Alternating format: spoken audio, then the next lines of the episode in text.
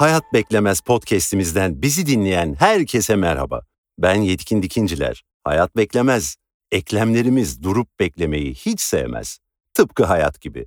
Bedenimiz tarafından engellere takılmadan hayatta özgürce hareket edebilmeniz ve eklem iltihaplanması hastalığı hakkında bilgi sahibi olmanız için bu program iyi bir fırsat olabilir. Hayat beklemez de sizlere artritten ankilozan spondilit hastalığına kadar hareket özgürlüğünüzü ilgilendiren bilgiler anlatıyoruz. Alanında uzman, değerli hekimlerimizi sizlerle buluşturarak her bölümde hayatın içinden örneklerle çok önemli bilgiler paylaşıyoruz. Merhabalar efendim. Hayat Beklemez podcast serimizin bu bölümünde değerli hocalarımız Ali Şahin ve Selda Çelik'le birlikteyiz. Efendim merhabalar, hoş geldiniz. Merhaba. Merhaba, hoş bulduk. Hoş bulduk. Umarım her şey yolundadır, iyisinizdir, sağlığınız, saatiniz yerindedir. İyiyiz, çok şükür. Teşekkür ederiz. Çok sağ olun. Şimdiden kolaylıklar diliyorum. Müsaadenizle Sayın Ali Şahin'le başlamak istiyorum. Psoriatik artrit, PSA nedir? Hastalarda hangi belirtiler görülür? Çok teşekkür ediyorum. Herkese merhaba. Psoriasis, sedef hastalığı, deriyi, cildi başlıca etkileyen kabuklu pullu döküntülerle seyreden bir hastalıktır. Bu sedef döküntüleri diz, dirseklerde, avuç içi, ayak tabanlarında, saçlı deri, kulak arkasında, göbek çevresinde ve hatta bazen vücutta tüm vücutta yaygın olabiliyor. İşte bu sedef hastalığı olan bireylerin büyük çoğunluğunda yaklaşık üçte birinde psoriatik artrit dediğimiz sedef romatizması gelişebiliyor. Yani psoriatik artrit dediğimizde sedef romatizmasını anlıyoruz biz. İltihabi eklem bulguları, artrit dediğimiz eklemde şişlik, ağrı, tutukluk olabilmekte. Bu hastaların bir kısmında öncelikle eklem bulguları ortaya çıkabiliyor. Bir kısmında eklem bulguları, cilt bulguları bir arada ortaya çıkabiliyor. Ama büyük çoğunluğunda da öncelikle sedef cilt bulguları ortaya çıkıyor. Karşımıza bu şekilde gelebiliyor. Sedef döküntüsü yanı sıra eklem iltihabı, tendon bağların yapışma yerlerinde iltihap, biz özellikle topuk ağrısı, entezit, parmak iltihabı, sabah tutukluğu katılığı, el ayaklarda ciddi şekil bozukluğuyla hastalar karşımıza gelebiliyor. Evet. Çok teşekkür ederim. Çok net olarak anlattınız. E, bağlantılı sorumda Selda Hanım'a olacak. Tabii ki ipuçlarını verdiniz ama mesela bir vatandaş olarak şunu düşünüyorum bir doktora gittiğimde, bir hekime gittiğimde, sağlık kuruluşuna. Nerede yanlış yaptım da buradayım. Yani psoriatik artritin neden ortaya çıktığını sormak istiyorum. Bir kişi yanlış bir şeyler yapar da mı ortaya çıkar? Yani hastalığın ortaya çıkışı için risk faktörleri var mıdır? Bunu sormak isterim Selda Hanım size de. Şöyle Ali Hocam'ın da çok güzel bahsettiği gibi sedef romatizması bizim romatoloji polikliniğinde sık karşılaştığımız bir hastalık grubu olmakta.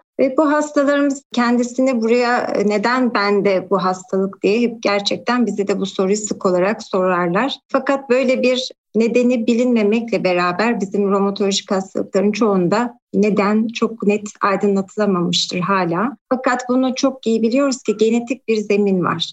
Yani aile faktörleri olan bireylerde, ailesinde sedef hastalığı olan ya da başka bir aile bireyinde sedef romatizması olan bir bireyde bu hastalığı daha çok sık görme ihtimalimiz olduğunu biliyoruz. Bir de bunu kolaylaştıran faktörler neler derseniz faktörler olarak evet. enfeksiyonlar. Daha önceden yapılmış çalışmalar var. Özellikle bu streptokoksik tonsilit bu bademcik iltihabı dediğimiz halk dilinde. Bununla sedef lezyonları arasında bir ilişki saptanmıştı. Ve bunlar da yine enfeksiyonların bu şekilde sedef romatizmasını da tetikleyebildiği ya da bazı bireylerde travma, fizyolojik stres, çok yoğun stres altında olan kişilerde biliyoruz ki bu sedef lezyonları artıyor ve bununla ilişkili olarak iltihaplı romatizmanın da tetiklenebildiğini biliyoruz. Ve yine bir risk faktörü olarak obez olan kişilerin yani vücut ağırlık oranları daha yüksek olan kişilerde bu hastalığın daha fazla olabildiğini biliyoruz risk faktörü olarak. Bu çevresel faktörler ve genetik faktörlerin genetik yatkınlığı olan kişilerde bu çevresel faktörlerin etkisiyle birlikte vücudun kendi bağışıklık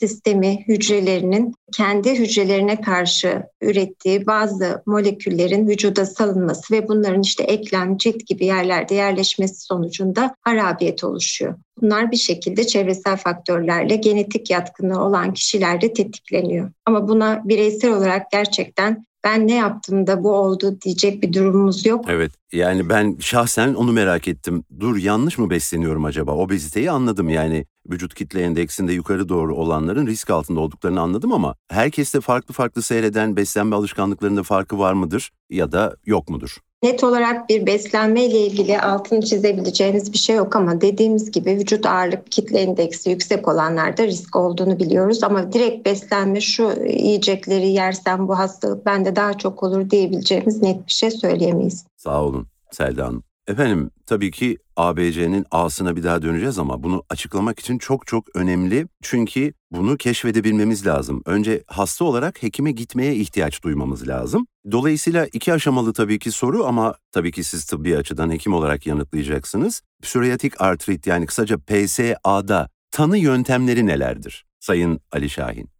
Psoriatik artritte tanı yöntemleri dediğimiz zaman kendisinde veya ailesinde sedef hastalığı öyküsü olacak. Hani bir kişide sedef döküntüsü bunu sormamız, sorgulamamız lazım. Bunun yanı sıra tırnak bulguları, tırnak değişiklikleri olabiliyor. Daktilit dediğimiz parmak iltihabı olabiliyor. Parmağın tamamının iltihabı şişlik olabiliyor. Bu genelde el ve ayak ikinci, dördüncü parmaklarda bunu daha sık görüyoruz bu hastalarda. İşte tanıda kan tetiklerinden yaralanabiliyoruz. Biraz önce Selda Hocam söyledi genetik yatkınlık olabiliyor. O genetik testlere bakabiliyoruz. Filmler işte MR ve ultrasonografi son yıllarda ultrasonla eklemde tendonlarda olan ödemi iltihabı görebiliyoruz tanı yöntemlerinde. Ama tüm tanı yöntemlerini bir tarafa bıraksak en iyi şey hastayı dinlemek hastayı dinlemek, sorgulamak, çok iyi bir şekilde sorgulamak lazım. İyi bir anamnez almak lazım. Çünkü sedef döküntüleri gizli bölgelerde olabiliyor. Buraları kontrol etmek lazım geçmişte döküntüsü olup da aktif şu anda döküntüsü olmayan hastalar hekime bu konuyu bildirmiyor. Hani hmm. bende zaten sedef vardı geçti o diyor. Ama geçmişte o döküntünün olması bizim için çok önemli. Sormazsak veya hasta işte açıp bakmazsak hani saçlı derisinde, kulak arkasında, göbek çevresinde, vücudun gizli bir yerinde bu döküntüler var mı yok mu bunlara bakmazsak hastalar bunu çok önemsemiyor. Hani zaten bu sedef hastalığı oluyor, döküntü geçiyor, gidiyor diyor ama bunun tüm eklemleri tutabileceğini, sedef romatizmasına dönüşebileceğini önemsemiyorlar açıkçası. Evet. En önemli konu bu konu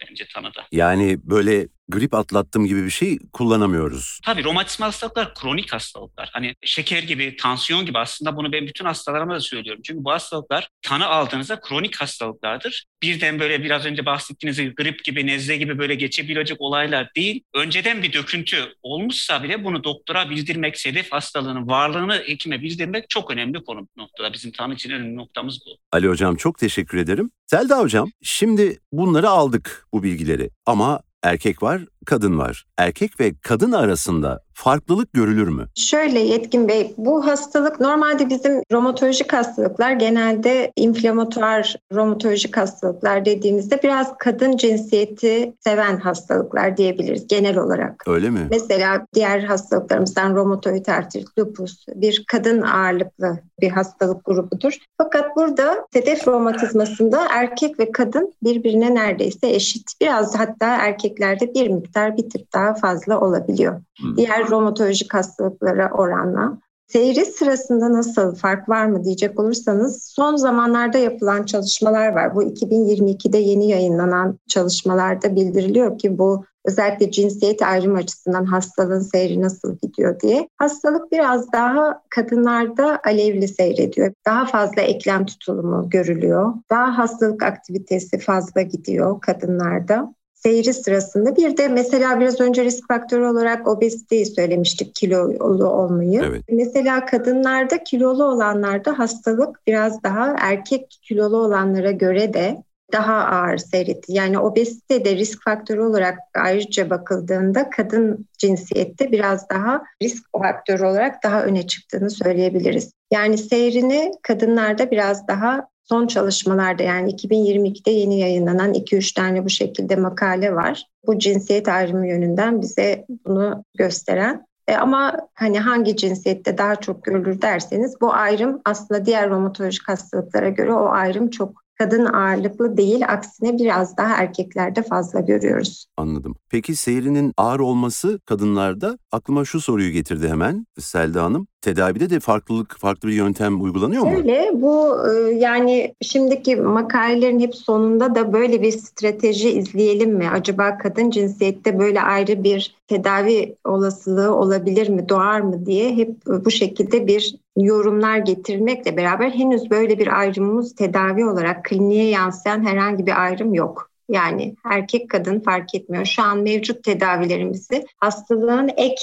başka bulgularına göre önceliğimizi alarak yani hastada eğer bazı ilaçları verirken işte böbrek fonksiyonları, karaciğer fonksiyonları gibi yani hastanın kişiye özel bazı durumlarını kontrol ederek her ilaca kadın erkek fark etmeksizin aynı şekilde kullanıyoruz. Şu an öyle bir ayrımımız yok tedaviye yansıyan. Çok teşekkür ederim. Ali Hocam net bir soru geliyor. Vücudumuza baktığımızda şöyle hemen zaten dertleniyoruz oradan öyle gidiyoruz. PSA daha çok hangi eklemleri etkiler? Şöyle e, PSA baktığımızda vücudumuzun genelde tek tarafındaki aslında büyük çoğunluğunda hastaların büyük eklemleri etkiliyor. İşte diz, ayak bileği, kalça gibi eklemleri etkileyebiliyor. Hastaların %5'lik bir kısmında leğen kemiğinin e, kuyruk sokumu kemiğiyle birleştiği bir eklem var. Biz buna sakroiliak eklem diyoruz. Burayı etkileyebiliyor. Sakroiliit dediğimiz bu eklemin iltihabına yol açabiliyor. Yine az bir kısımda omurga eklemlerini etkileyebiliyor. Aslında bayanların çoğu bize el eklemlerindeki artrit de geliyor. Elde özellikle küçük eklemleri etkiliyor. Parmak eklemlerini parmak eklemlerinin en uçtaki parmak eklemlerini daha çok etkiliyor. Hatta bazen el eklemlerinde ciddi yıkıcı bozukluklara yol açabiliyor. Biz hatta buna teleskobik eklem diyoruz. Hatta hokka kalem belirtisi diyebiliyoruz. Eklem iç, birbiri içine girebiliyor hani parmak eklemleri. Artritis mutilans olarak adlandırılıyor. Çok ciddi yıkıcı bir tabloya el eklemlerini çoğu zaman etkileyebiliyor. El eklemlerini etkilediği zaman da birçok hastalıkla karışabiliyor. Hani romatoid artritle karışabiliyor, osteoartrit dediğimiz kireçlemeyle karışabiliyor. O yüzden el eklemlerini etkilediği zaman daha dikkatli olmamız gerekiyor o durumda aslında. Peki Şimdi bu eklemlerdeki etkisi böyle vücudumuzda bu eklemlere etki ediyor. Bu eklemlere etkisi vücudun başka bölgelerine etki ediyor mu? Şöyle vücudun diğer kısımlarına da etki edebiliyor. Aslında psoriatik artrit PSA bir metabolik hastalıktır. Hani birçok metabolik duruma, metabolik hastalığa, özellikle obezite bu hastalığa eşlik edebiliyor. Kap damar hastalığı eşlik edebiliyor. Hastalar yine bir kısmında üveit dediğimiz göz iltihabı görülebiliyor. Yine iltihabi bağırsak hastalıkları, özellikle ülseratif kolit Crohn dediğimiz iltihabi bağırsak hastalıkları eşlik edebiliyor. Bazı hastalar, özellikle hastaların büyük çoğunluğunda ürik asit yüksekliği, hiperürüsemi dediğimiz hani bu eşlik edebiliyor. Hastaların yine depresyon, yorgunluk, anksiyete hani bunlar eşlik edebiliyor. Psikososyal, psikoseksüel bozukluklar eşlik edebiliyor. Bunlara dikkat etmemiz lazım. Çünkü vücudun diğer bölgelerinde etkilerken aslında kompleks bir şekilde yani vücudu tüm bütün olarak ele almamız gerekiyor. Kemik erimesi bazen bu hastalarda görülebiliyor. Yani romatolojik, romatizmal iltihabi bir hastalık olduğu için vücudun diğer organlarını, sistemlerini de etkileyebiliyor bu hastalık. Çok teşekkür ederiz. Sevgili dinleyicilerimiz, programımız burada sona erdi. Yeni bir programda buluşmak dileğiyle hepinize güzel günler diliyoruz. Sağlıcakla.